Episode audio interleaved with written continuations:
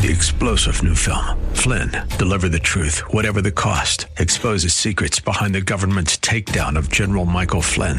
Flynn knew what the intel world had been up to. He ordered the first audit of the use of contractors. This set off alarm bells. He told the truth. He was the most dangerous person for Donald Trump to hire. They had to get rid of Flynn. Flynn, deliver the truth, whatever the cost. Available now. Watch it today. Go to salemnow.com. Salemnow.com.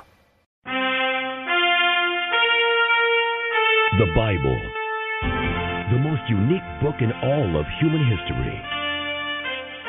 It claims to be divine in origin, and it delivers a message that, if true, affects every human being on the planet Earth, in this life and in whatever awaits us when this life is over. The Bible is unique in its survival. Over the past 2,000 years, no other book has been subjected to the intense scrutiny that the Bible has endured. Generations of linguists, historians, and archaeologists have explored the details of the Bible's production and tested the accuracy of its transmission to us today. Critics and foes have come and gone. Problems have been raised and solved, and still the Bible stands, totally alone in the degree of its historical accuracy and reliability. The Bible is also unique in foretelling future events. The Old Testament alone contains over 2,000 specific predictions about people, cities, nations, and empires. Predictions made hundreds of years before being perfectly fulfilled in history. The Bible is unique in its influence. It's been called the fountainhead of Western civilization and is by far the most quoted text in America's founding documents. Millions of men, women, and children from every station and walk of life have felt the liberating, redeeming power of this book of books, and their changed lives have changed the world and the course of history. The Bible Live with Soapy Dollar is your opportunity to hear this unique book, the entire Bible, every year. Now, here's the host of the Bible Live, Soapy Dollar. Thank you for joining us tonight, everyone, for the Bible Live tonight these opening chapters of the book of Judges. We have read Genesis, Exodus, Leviticus, Numbers, and Deuteronomy, the books of Moses. During that time as well, we read the New Testament books of Matthew and Mark. And now we've come back to Joshua, Judges, and Ruth. We've just finished the book of Joshua. It covers about 25 years or so of war as the people of Israel crossed the Jordan River, entering into the promised land, back into Canaan after the 400 years of bondage in Egypt and in the 40 years of wandering in the wilderness, Joshua takes them into the promised land. And we saw the conquest of the promised land by the people of Israel, the distribution of the land to the various tribes. One thing we did notice, they did not clear the land entirely as had been instructed of the other people groups and particularly their worship of false gods and idols that will come back to haunt the people of Israel because they didn't obey God in that particular area of their lives. It will be a constant difficulty for them to resist the temptations of idolatry, the immorality, the perversions, and so on that came with so many of these other religious systems, these false gods and idols. We'll watch that as we go through the book of Judges now. They do not have a king, they do not have a strong centralized government. We will see what happens now as they go through this period of time being led by judges or these heroes that are raised up in time of difficulty, 12 of them in particular. I'll introduce you to the first of the 12 judges when we come back. Right now, though, let's go to our wisdom and worship segment. We're going to pick up in Psalm 46. God is always there providing refuge, security, and peace. God's power is complete and his victory is certain. The Bible Live 46. God is our refuge and strength always ready to help in times of trouble. So we will not fear, even if earthquakes come and the mountains crumble into the sea. Let the oceans roar and foam. Let the mountains tremble as the waters surge. A river brings joy to the city of our God, the sacred home of the Most High. God Himself lives in that city. It cannot be destroyed. God will protect it at the break of day. The nations are in an uproar, and kingdoms crumble. God thunders, and the earth melts. The Lord Almighty is here among us. The God of Israel is our fortress.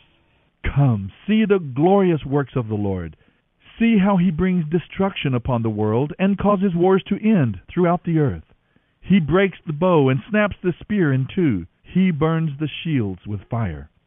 Be silent and know that I am God. I will be honored by every nation. I will be honored throughout the world. The Lord Almighty is here among us. The God of Israel is our fortress. End of reading Psalm 46.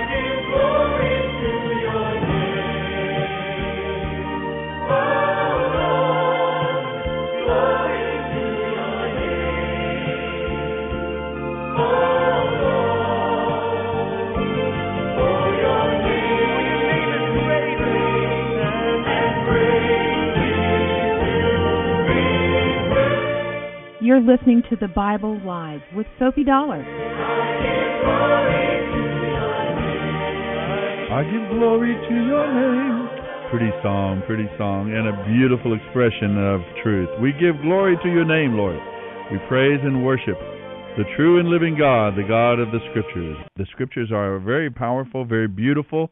They present to us some amazing concepts and truths about our lives and our existence the truth about who we are and why we happen to be here on this planet Earth. And the key to living here successfully and enjoying a full and meaningful life. But all of that takes second place or is found in the context of getting to know the God of the Bible. The reason for reading the Bible is not so much just to get to know the Bible, the names and the main characters and the stories and the events and the battles and the dates and so on. It is to get to know the God of the Bible. As we do that, we will find ourselves beginning to think biblically with a biblical worldview, an understanding of what's happening around us from day to day. We can live our lives in the context of who He is and what God is doing a biblical worldview with God at the center. And of course, that's what we are looking at here in the book of Judges. We have a people who have come now into the promised land in a very dramatic way. God has acted on their behalf. They have seen his hand at work among them in a time of stress, war, and difficulty. God has proven faithful, and there is a strong sense of spiritual unity and oneness as a nation. They begin to live in their different tribes, their different uh, allotments of land. The Levites will begin to function. The tabernacle that they carried with them and that they set up along those 40 years in the wilderness is set up at Shiloh, north of Jerusalem, midway between the Sea of Galilee in the north and the Dead Sea on the south, on the west side of the Jordan. They are set up to begin to observe the festival days, the Passover, Yom Kippur, the Day of Atonement, and the other days of celebration. Now they begin to function as the people of God living in the promised land. Dangers will continue to rise up, not only foreign enemies, but also, and most problematic, are the dangers that rise up from the inside, the temptations to follow after other gods, to break marriage vows, to drift into immorality, wickedness, and sin, become greedy and cruel and competitive with one another. This does not have to do with government at this time. This is a matter of the people when their hearts are right and when there is a common consensus of morality and goodness. Now, it doesn't mean that every Israelite was a believer in God, but it means that there was a foundation of belief that united them, a consensus of righteousness that united them. What the United States once had Righteousness exalts a nation. That's talking about that common consensus of goodness and morality. We'll see now how they lose it over this 325 year period. Watch the process and see if you don't recognize some of it taking place in our own country as well here in the United States. From the book of Judges, we're going to read the first three chapters tonight. The first of the 12 judges, his name was Othniel. You might recognize his name from the book of Joshua. Judges 1 1 through 331. Judges 1. After Joshua died, the Israelites asked the Lord, Which tribe should attack the Canaanites first? The Lord answered, Judah, for I have given them victory over the land. The leaders of Judah said to their relatives from the tribe of Simeon, Join with us to fight against the Canaanites living in the territory allotted to us. Then we will help you conquer your territory. So the men of Simeon went with Judah. When the men of Judah attacked, the Lord gave them victory over the Canaanites and Perizzites, and they killed 10,000 enemy warriors at the town of Bezek. While at Bezek, they encountered King Adoni Bezek and fought against him, and the Canaanites and Perizzites were defeated. Adoni Bezek escaped, but the Israelites soon captured him and cut off his thumbs and big toes. Adoni Bezek said, I once had seventy kings with thumbs and big toes cut off, eating scraps from under my table. Now God has paid me back for what I did to them. They took him to Jerusalem, and he died there. The men of Judah attacked Jerusalem and captured it, killing all its people and setting the city on fire. Then they turned south to fight the Canaanites living in the hill country, the Negev, and the western foothills. Judah marched against the Canaanites in Hebron, formerly called Kiriath Arba, defeating the forces of Sheshai, Ahiman, and Talmai. From there they marched against the people living in the town of Debir, formerly called Kiriath Sefer. Then Caleb said, I will give my daughter Achsah in marriage to the one who attacks and captures Kiriath Sefer. Othniel, the son of Caleb's younger brother Kenaz, was the one who conquered it, so Achsah became Othniel's wife. When Achsah married Othniel, she urged him to ask her father for an additional field. As she got down off her donkey, Caleb asked her, What is it? What can I do for you? She said, Give me a further blessing. You have been kind enough to give me land in the Negev. Please give me springs as well. So Caleb gave her the upper and lower springs. When the tribe of Judah left Jericho, the Kenites, who were descendants of Moses' father in law, traveled with them into the wilderness of Judah. They settled among the people there, near the town of Arad in the Negev. Then Judah joined with Simeon to fight against the Canaanites living in Zephath, and they completely destroyed the town. So the town was named Hormah. In addition, Judah captured the cities of Gaza, Ashkelon, and Ekron, along with their surrounding territories. The Lord was with the people of Judah, and they took possession of the hill country. But they failed to drive out the people living in the plains, because the people there had iron chariots. The city of Hebron was given to Caleb as Moses had promised, and Caleb drove out the people living there, who were descendants of the three sons of Anak.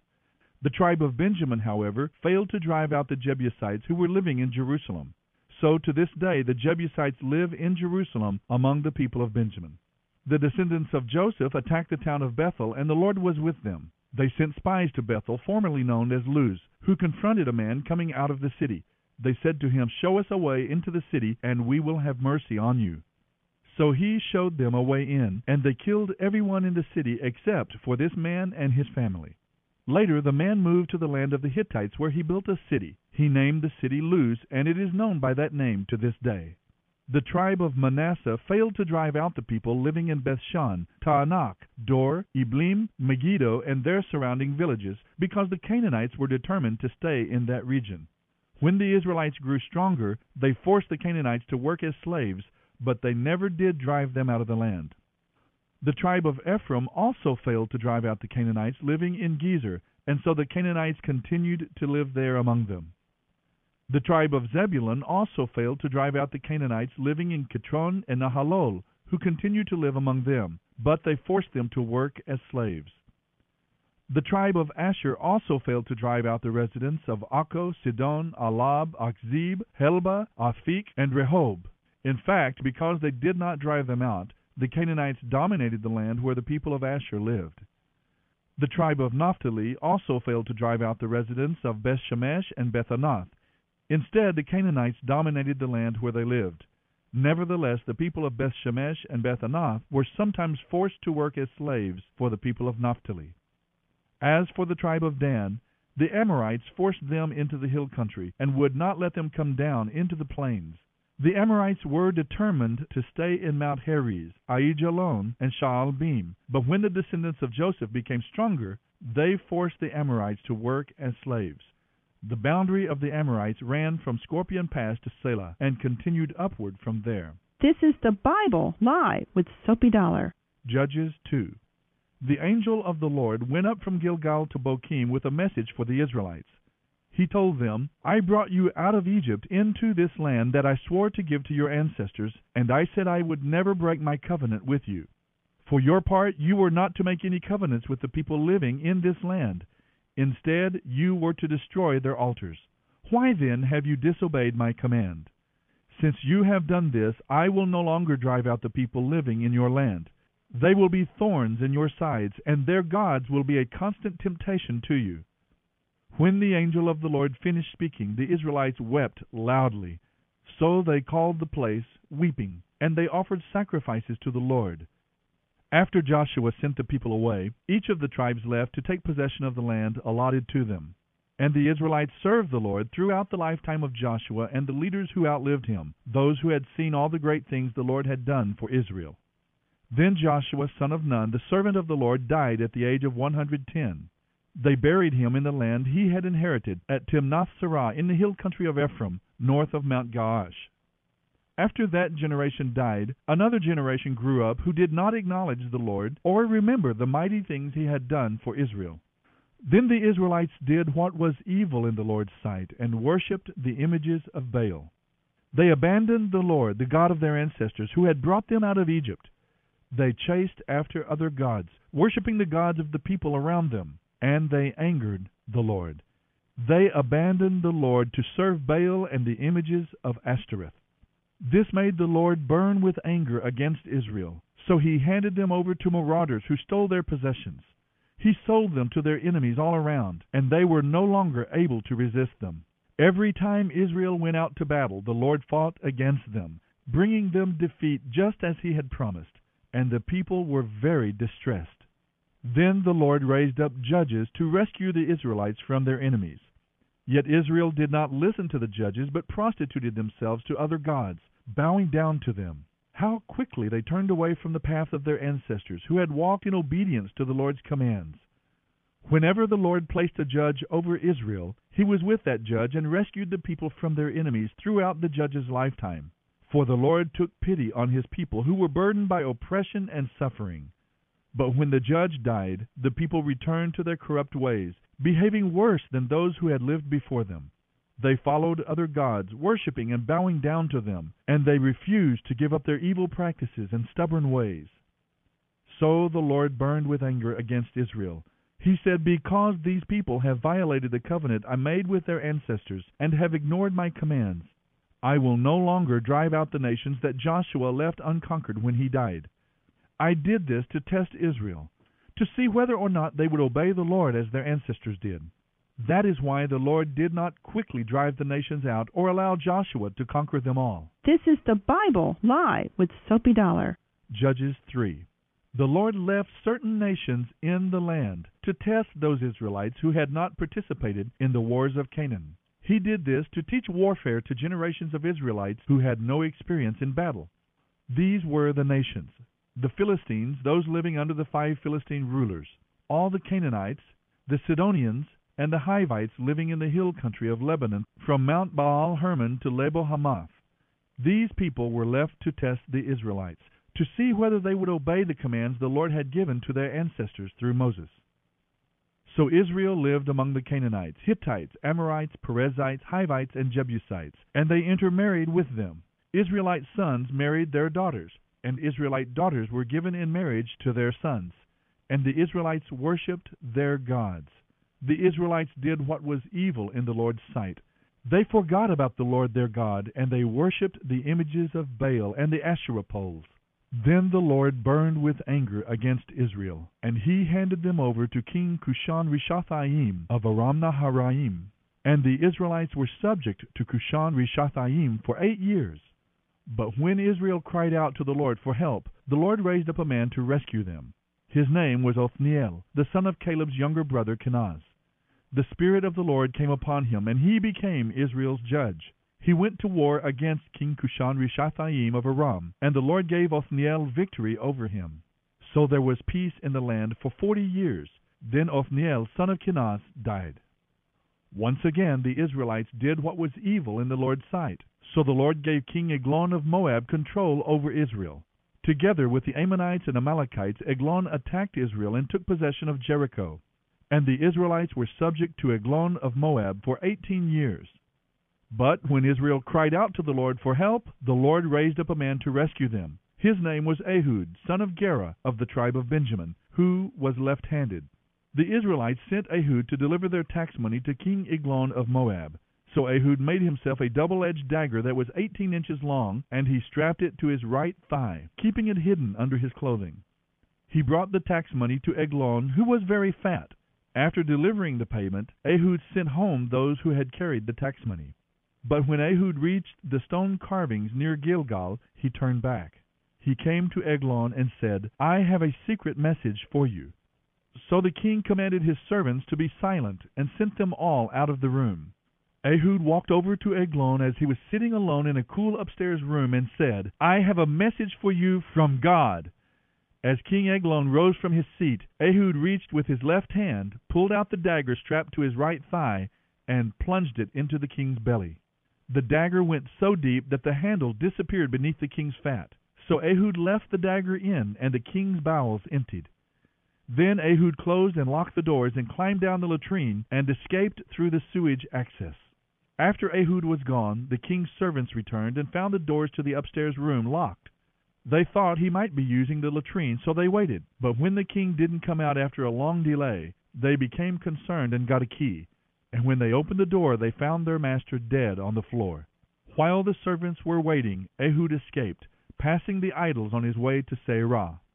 When he arrived in the hill country of Ephraim, Ehud sounded a call to arms. Then he led a band of Israelites down from the hills. Follow me, he said, for the Lord has given you victory over Moab, your enemy. So they followed him. And the Israelites took control of the shallows of the Jordan River across from Moab, preventing anyone from crossing. They attacked the Moabites and killed about 10,000 of their strongest and bravest warriors. Not one of them escaped. So Moab was conquered by Israel that day, and the land was at peace for eighty years. After Ehud, Shamgar son of Anath rescued Israel. He killed six hundred Philistines with an ox goad. End of reading Judges 1 1 through 3